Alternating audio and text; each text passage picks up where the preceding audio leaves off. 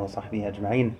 I'll keep it extra uh, short and condensed, inshallah. There was a, uh, may Allah reward him and his family, there was a generous parent who, so for those who have not been here, um, each of the last two Saturday nights after Isha, instead of a short reminder, instead of a khatira, I had some candy with me and I asked all of the kids who were here, boys and girls, who were in basically eighth grade and younger, essentially elementary school, and middle school to come to the front.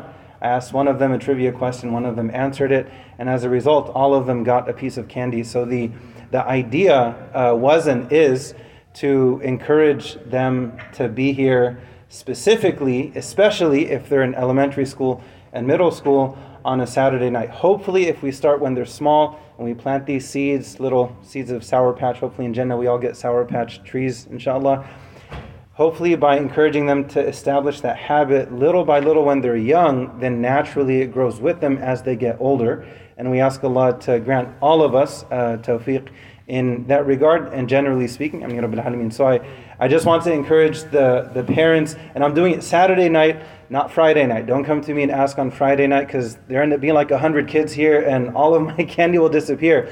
But Saturday night, right, is oftentimes a bit less busy. So I just want to encourage the, the kids and the parents of the kids to bring them. Uh, what I wanted to, to mention was, alhamdulillah, there has been a, a generous parent who has sponsored the candy for these types of uh, these types of Saturday Saturday night sweetness, inshallah. It starts with the candy, but then over time, you start to notice that there's actually a lot more sweetness in connection with the prayer, coming to the masjid, seeing your friends here on a Saturday night, as opposed to any candy that may uh, be tasted afterwards. We ask Allah to grant all of us the halawa, the sweetness of Iman as the Prophet literally described it, sallallahu alayhi wasallam, and we ask Allah to help us to try our best to follow His guidance, and we ask Allah to help us to make it home to Jannah for all of us. Amin Rabbil Alameen. Wa akhiru da'wan alhamdulillahi Rabbil.